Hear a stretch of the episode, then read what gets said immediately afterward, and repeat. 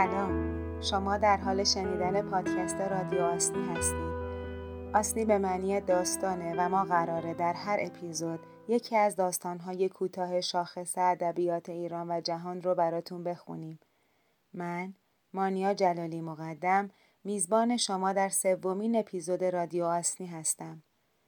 در این اپیزود به خواندن داستان کوتاه قربانی اثر بزرگ علوی می‌پردازیم. اما قبل از اون معرفی مختصری از نویسنده داستان رو براتون بازگو می‌کنیم. امیدواریم که از شنیدنش لذت ببرید و ممنونیم که ما رو همراهی می‌کنید. سید مشتبا آقا بزرگ علوی معروف به بزرگ علوی یکی از برجسته ترین نویسندگان معاصر به ویژه در زمینه داستانهای کوتاه که آثاری واقع گرایانه رو نسبت به مسائل اجتماعی به تحریر درآورده. آقا بزرگ در 13 بهمن سال 1282 شمسی در تهران به دنیا آمد. پدرش حاج سید ابوالحسن نماینده نخستین دوره از مجلس شورای ملی و از روشنفکران مشروط خواه و مادرش خدیجه قمر و سادات هم نوه آیت الله تبایی بود. بزرگ علوی در نوجوانی همراه پدرش به اروپا رفت و در برلین به قصد آموزگار شدن به تحصیل در دانشگاه پرداخت. پس از فراغت از تحصیل در رشته تعلیم و تربیت به ایران برگشت و در شیراز مشغول تدریس شد. اون در سال 1307 به تهران اومد و کار تدریس رو دنبال کرد. بزرگ علوی در همین سالها با سه نفر دیگه از جمله صادق هدایت گروه ربعه رو تشکیل دادند و سلسله بحث های نوین ادبی رو آغاز کردند. در واقع شوق داستان نویسی رو صادق هدایت در اون بارور کرد. بزرگ علوی رو همراه با صادق چوبک و صادق هدایت پدر داستان نویسی نوین ایرانی می‌دونن. نخستین اثر بزرگ علوی مجموعه داستان کوتاه چمدان بود که در سال 1313 نوشته شد. بزرگ علوی در این مجموعه با بکارگیری نصر ساده و انشای روون و بازتابوندن فرهنگ عامه و تصویر ناکامی ها و سیه روزی های اونها به سبک محمد علی جمالزاده و صادق هدایت نزدیک شد با این اختلاف که شخصیت های داستان های علوی به لحاظ تحرک و پویایی اجتماعی با شخصیت های داستان های هدایت که نگرشی دیگر گونه نسبت به جهان دارند فرق می کنند. بزرگ علوی در سال 1315 به اتهام داشتن افکار سوسیالیستی به همراه عده دیگه از همفکرانش به زندان افتاد و تا برکنار شدن رضاشاه در شهریور 1320 تو زندان موند. تو همون شهریور به اتفاق یاران همفکر خودش از زندان آزاد شد و به های حزبی پرداخت. های علوی در سالهای زندان روی کاغذ قند و سیگار و های میوه به صورت پنهانی نوشته می‌شد و پس از آزادی از زندان دستمایه نگارش دو گزارش داستانگونه اون شد. اون کتاب ورق پاره های زندان رو در سال 1320 و 53 نفر رو در سال 1321 منتشر کرد. حوادث سیاسی داخلی ایران بزرگ علوی رو بار دیگه در سال 1327 به زندان فرستاد و این بار دو سال در زندان موند. بعد از دو سال از زندان آزاد شد و در زمانی که کشور صحنه تلاش برای ملی کردن صنعت نفت بود متأثر از سیاست روز در زمینه های گوناگون قلم زد و نوشت. اون در همین سالها برجسته ترین اثر هنری این دوره از نویسندگی خودش یعنی داستان نیمه بلند چشمهایش رو نوشت و در سال 1331 به چاپ رسوند. بزرگ علوی در فروردین 1332 ظاهرا برای معالجه چشم به آلمان رفت و وقوع کودتا در 28 مرداد همون سال بازگشت اون رو به ایران منتفی ساخت و اون برای همیشه در آلمان موند و در برلین به تدریس زبان و فرهنگ ایران پرداخت. علوی در فروردین سال 58 به تهران اومد و پس از مدتی دوباره به آلمان برگشت. اون سرانجام در بهمن ماه سال 1375 بر اثر سکته قلبی در برلین درگذشت. از جمله معروفترین آثار بزرگ علوی میشه به مجموعه داستانهای چمدان، ورقپاره های زندان، داستانهای میرزا، پنجاه و سه نفر، نامه ها، سالاری ها و داستان محبوب چشمهایش اشاره کرد.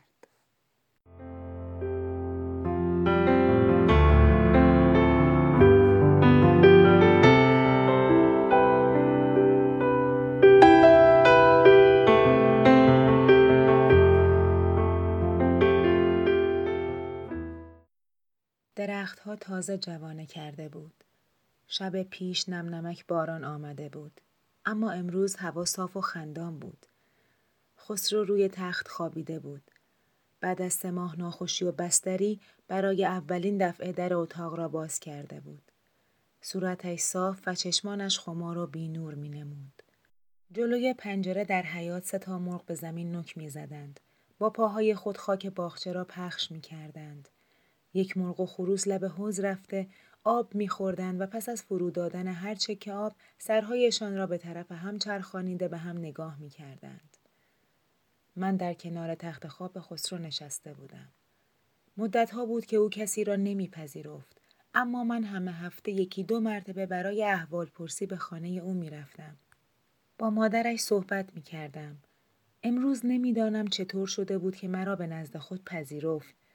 من گفتم خب حالت که بهتر شده است دیگر تا دو سه روز دیگر بلند می شوی. چون جوابی نداد من حرفم را دنبال کردم. من تا به حال چندین مرتبه احوال پرسی تو آمده بودم. همیشه از مادرت جویای سلامتی تو بودم.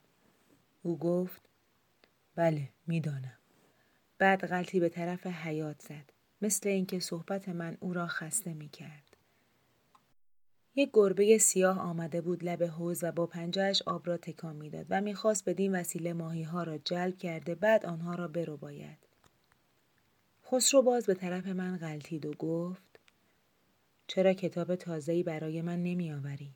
دکتر به من قدغن کرده است که کتاب بخوانم. این مرد که جنون دارد. تو هم نباید عجله داشته باشی. صبر کن تا چند روز دیگر خوب خواهی شد. خسرو صرفهش گرفت و بعد از آنکه لگن را لب دهنش برد گفت تو یقین داری؟ بله من حتم دارم. برای آنکه من به این دکتر معتقد هستم. از این گذشته است حال تو پیداست. رنگ تو امروز صاف و صورتت بشاش است. خسرو ابروهایش را توی هم کرد. مثل اینکه فکر کردن برایش کار دشواری بود.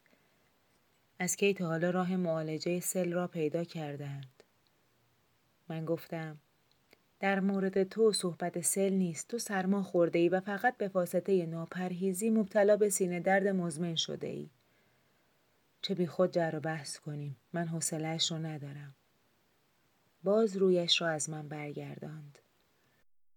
از استخوانهای برجسته گونه هایش پیدا بود که مرگ قربانی تازه‌ای پیدا کرده بود. اما این فکر در مغز من به هیچ وجه جا نمی گرفت. چطور می شود که خسرو بمیرد؟ چطور من باور بکنم؟ چقدر امید داشت؟ یک مرتبه فکر مرگ به شکل مهیبی در نظر من مجسم شد. بالاخره سل فقط وسیله است. ممکن است که خسرو در کوچه راه برود و پار آجری او را بکشد. این فکر زننده است. بدنم لرزید. خسرو به این جوانی با این همه فکر، با این همه امید. خسرو با این احساسات لطیف باید بمیرد. تنها وجود این جوان نیست می شود. هیچ اثری از آن باقی نمی ماند. روحش که باقی می ماند. بله. این روح خوب پوزه بندی است برای مردان سرکش تا اینکه احمق بماند. در حقیقت خسرو از وقتی که در بستر افتاده بود خیلی حالش تغییر کرده بود. سابقا نزد دوستان چقدر بشاش بود. مسخرگی می کرد. همه را دست می انداخت. همه کس او را آدم سطحی تصور می کرد. اما آخر شبها وقتی ما دو نفر پهلوی هم می نشستیم و آهسته گیلاس های شرابمان را خالی می کردیم و بدون اینکه با هم حرف بزنیم خیره به هم نگاه می کردیم و او یک صفحه کاغذ و یا جعبه مقوایی سیگار خود را ریز ریز می کرد یا وقتی که شراب خورده بودیم و صفحات گراموفون را گوش می دادیم آری در این گونه مواقع می شد خسرو حقیقی را شناخت. من می دانستم که او چیست. آن وقت معلوم می شد که این آدم سطحی و بیفکر در واقع چقدر آشفته و آرزومند بود. او مردم را لایق نمی‌دانست که با آنها حرفهای جدی بزند. هر وقت کسی از دوستان ما زن می گرفت او می گفت فلان کس زندار شده سنگین و رنگین شده است خوب است چند تا پاره سنگ دیگر توی جیبهایش بریزد تا سنگین تر بشود آخر شبها وقتی که کسان دیگری دور ما نبودند همین مطلب را جور دیگری ادا می کرد. خیال کن آدم زن بگیرد. مثلا چه کسی را دختر فلان تاجر یا فلان رئیس اداره یا فلان وکیل را تو خیال می‌کنی که از این فاطمه شلخته ها بهتر هستند؟ خیال بکن که پس از غذا بخواهند آروغ بزنند و یا سر شب بخواهند صفحه آواز زینت الملوک را بشنوند دیگر برای تمام عمر از زندگانیت سیر می‌شوی. اما با وجود این استحضا و با وجود این نفرت من می‌دانستم که چقدر خود او عاشق زن است. یک مرتبه در فرنگ با یک دختر معاشقه کرده بود. این معاشقه را هزار بار برای من به انواع و اقسام تعریف کرده بود. حالا این خسرو باید بمیرد. در حینی که من به آب سبزرنگ حوز خیره نگاه می کردم دیدم که ترجمه فرانسه شوپنهاور را از زیر بالش درآورد و کمی آن را ورق زد. وقتی که من از خسرو خداحافظی کردم و می‌خواستم از اتاق بروم دیدم مادرش در اتاق مجاور کس کرده روی زمین نشسته و در حالی که با چادرش کیپ صورتش را گرفته است حرفهای ما را گوش می‌دهد. همین که مرا دید از جایش بلند شد. من سلام کردم. بعد مرا به اتاق دورتری برد و آنجا برای من درد و دل کرد. آقا خسرو فقط از شما حرف شنوی دارد یه کاری بکنید که قدری به تبابت های دکتر عمل بکند ما که هرچه بهش می‌گوییم اعتنایی نمی کند. من گفتم خانم با خسرو باید خیلی مدارا کرد. او خیلی حساس است. سعی بکنید که بیشتر به میل او رفتار کنید. آقا اگر شما بدانید راستی اینجا هیچ کس کاری که مخالف میل او باشد نمی کند. در این خانه کسی لام تا کام حرف او را نمی زند. اصلا هیچ کدام از ما را در اتاقش راه نمی دهد. یک چیز دیگر که می‌خواستم خدمتتان عرض کنم قریب یک ماه آزگار است که یک دختر هر روز میآید اینجا من که نمیشناسمش اما خواهرانش می‌گویند که دختر خانواده دار خوبی است به ما گفته که هر وقت آمد راهش ندهند آخر خوب نیست. این بیچاره هم به هر زبانی که ما می‌خواهیم این موضوع رو حالیش بکنیم دست بردار نیست. شما یک کاری بکنید که خودش به او بگوید که دیگر نیاید. من پرسیدم اسمش فروغ نیست؟ چرا؟ اما راستش را بخواهید ما دیگر خجالت می‌کشیم.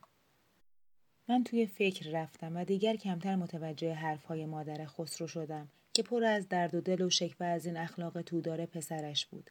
و در ضمن نیز حسد می برد از اینکه خسرو درباره این دختر چرا تا به حال با او صحبت نکرده است.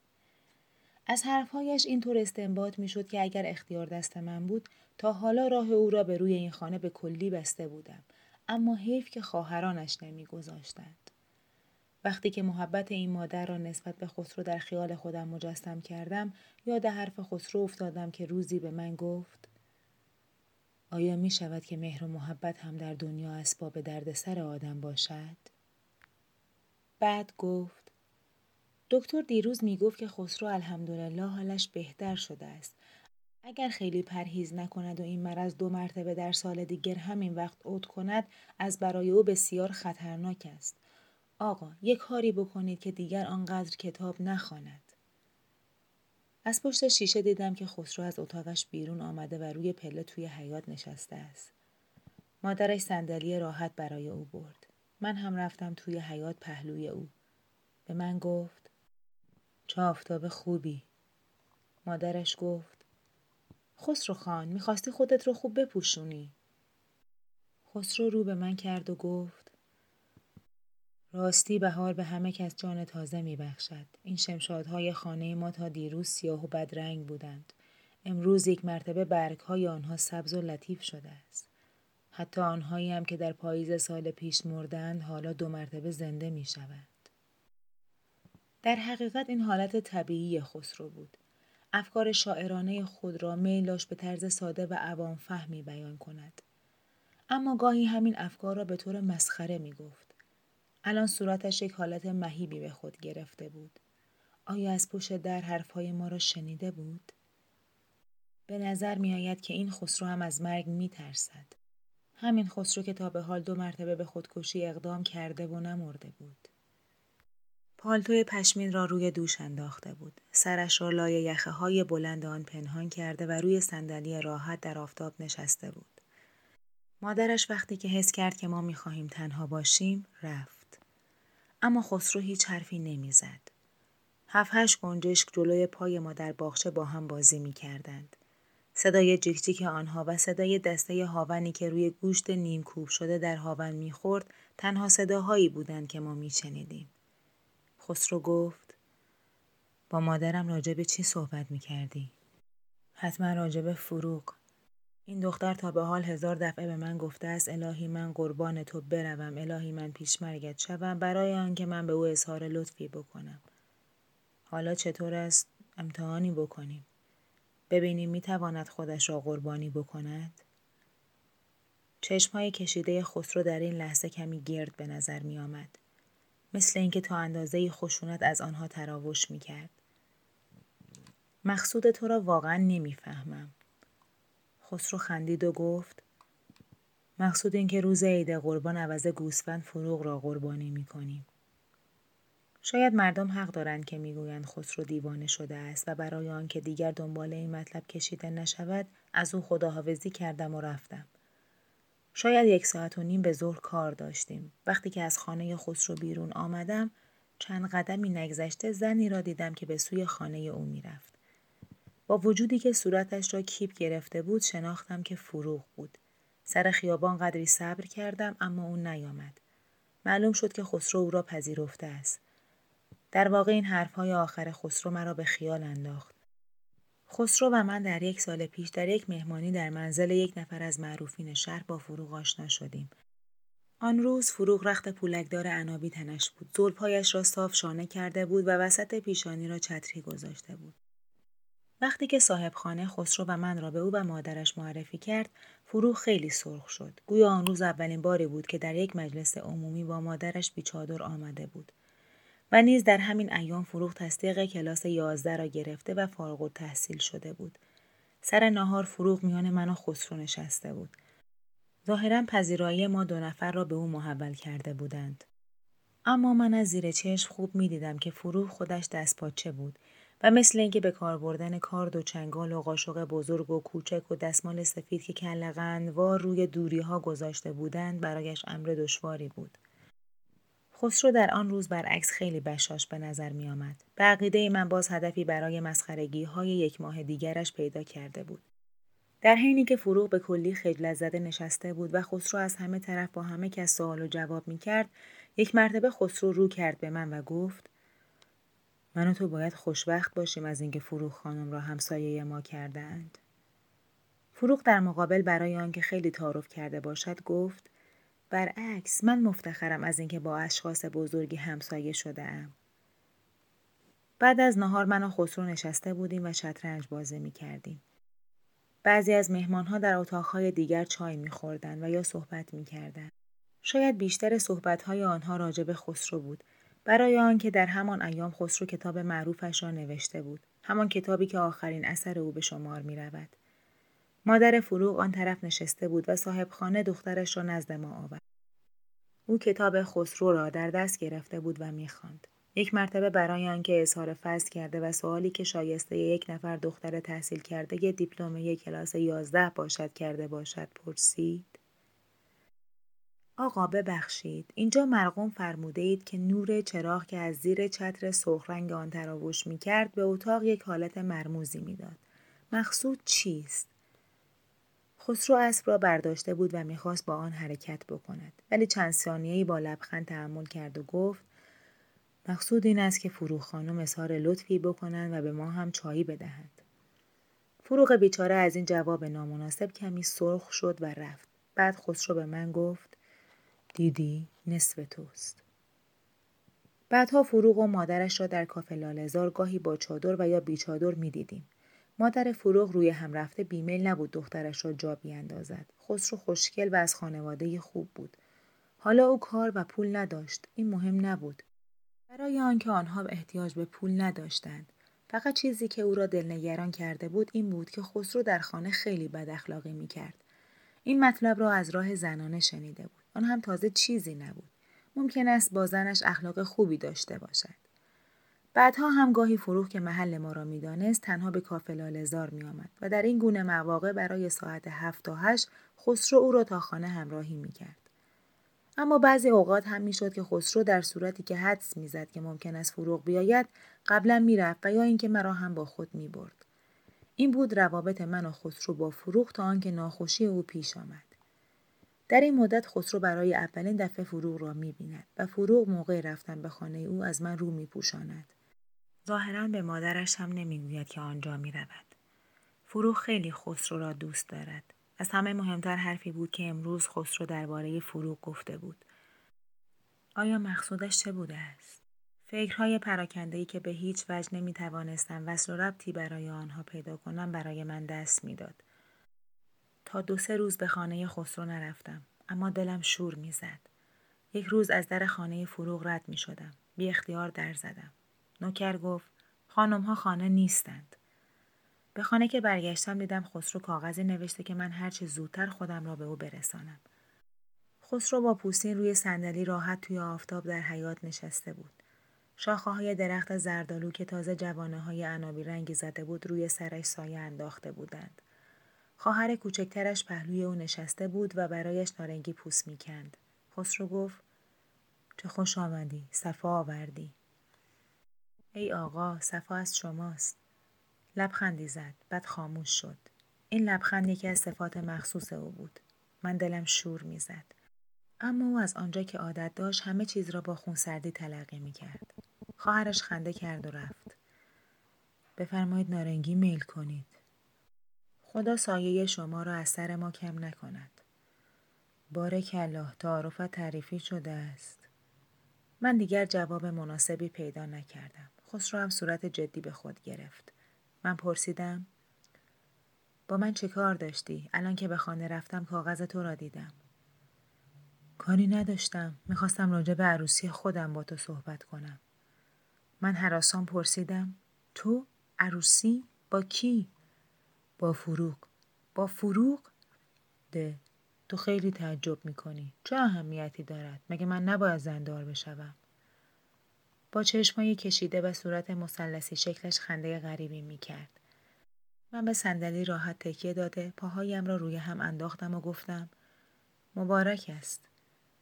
اما پهلوی خودم فکرهای دیگری کردم. آخر مگر تو ناخوش نیستی؟ تو سل داری. فروغ بیچاره مگر چه گناهی کرده که با تو آشنا شده است؟ خسرو از جلوی چشمم محو شده گونه های برجسته استخوانبندی مردهی به جای خسرو روی صندلی هدف چشم های من شد. فروغ دست های نازک و لطیفش را روی این استخوان ها می کشید. خسرو صندلی خود را نزدیکتر به من آورد و گفت حس می کنم تو کمی تعجب می کنی و این حرکت مرا خشم می دانی. هیچ می‌فهمی که من چه می‌کشم؟ هیچ میدانی که من چگونه میسوزم؟ من در بهبوهه جوانی باید بمیرم. برای چه؟ فقط برای آنکه از دیگران بهترم. فقط برای آنکه من بیشتر چیز می‌بینم و می‌فهمم. از آنچه دیگران لذت می‌برند من زجر می‌کشم. گذشته از این. از کجا معلوم است که من میمیرم؟ شاید بهتر شدم. شاید عروسی حال مرا بهتر کرد. اصلا خود شما به من می‌گویید که من سل ندارم. من ناخوشیم تمام شده است. از کجا معلوم که فروغ با من بدبخ شود؟ شاید خوشبخت شد. مدتی حرف زد و من خیره به او نگاه می کردم. حرفهای آخرش این بود. برای چه من باید از خود دفاع کنم؟ قوهی که مرا مسلول کرده و می‌خواهد مرا بکشد هیچ از خودش دفاع می کند؟ من هم قوهی هستم و باید میدانی برای بال و پر زدن پیدا کنم. حرفهای او که مرا قانع نکرد اما راست می گفت. حرفایش به دل من کارگر شد. در هر صورت حیبتی که عروسی او در وهله اول در من تولید کرد تدریجا برطرف شد اما از جای دیگر دلواپس بودم. ترسیدم تمام نقشه های خود را برای من تعریف نکرده باشد. در هر حال با او موافقت کردم. قبلا خودش هم با فروغ صحبت کرده بود. مادر خسرو نیز از این عروسی خوشحالی می‌کرد و حاضر شده بود که همه نوع کمک کند. دکترم عروسی را تصویب کرده مونتا با احتیاط و گفته بود ممکن است برای خسرو خیلی خوب باشد. شاید هم برای هر دو خطرناک باشد. خسرو نقشه خود را اینطور برای من بیان کرد. تصمیم گرفتم ملکی را که در شهریار به من ارث رسیده است بفروشم.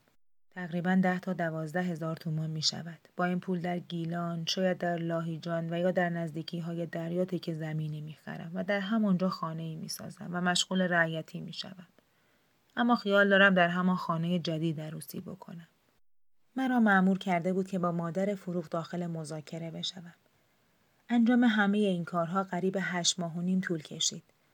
مادر فروغ اگرچه ظاهرا کمی نگران بود از اینکه خسرو ناخوش است ولی خود او روی هم رفته این وسط را آرزو می کرد. مادر خسرو سر اینکه پسرش خوشحالی می کند و گاهی هم می شود که با او هم می خندد خیلی بشاش بود. حق هم داشت. عروسی پسران و دختران برای پدران و مادران یادبود زنده ای از عروسی خودشان است. در رودسر در ساحل دریا خانه ییلاقی که رو به دریا دارای ایوان پهنی بود و جلوی آن یک سر شیشه کار گذارده بودند ساخته شد. سه ماه تابستان خسرو و من مشغول ساختمان آن بودیم. موقتا همان خانه خریده شد. خسرو عقیده داشت که زمین را بعدها وقتی که با اهل محل آشنا شدیم خواهیم خرید. در ساختمان آن منتهای دقت به عمل آمد اما دستورهای خسرو طوری بود که خانه را مهیب جلوه می‌داد اسبابهای خانه را از بهترین مغازه با بهترین سلیقه خریدیم. من می‌گویم بهترین سلیقه اما سلیقه من نبود.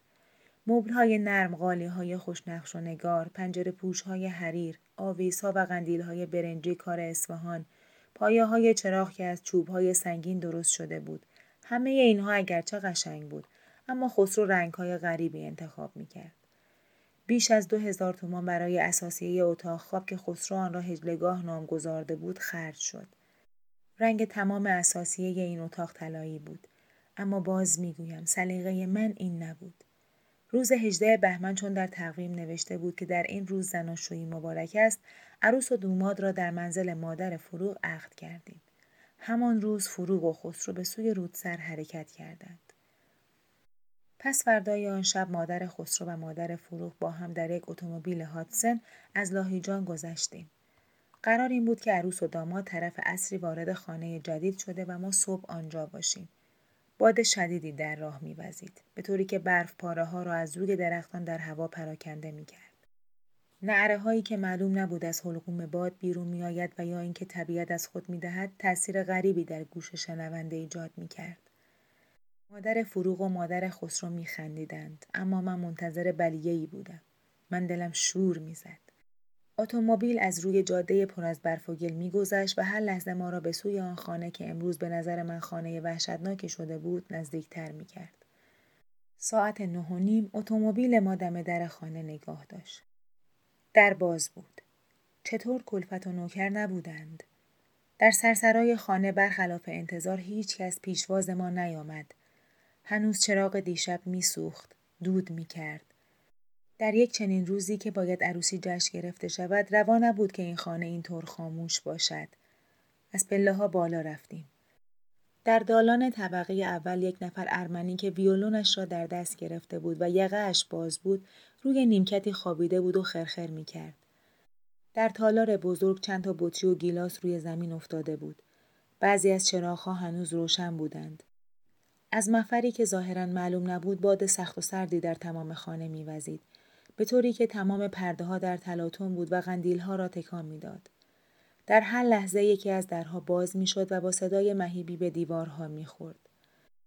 من متوجه زنها نشدم چون خانه را می شناختم. اول به اتاق خواب رفتم. های تخت در هم و بر هم بود.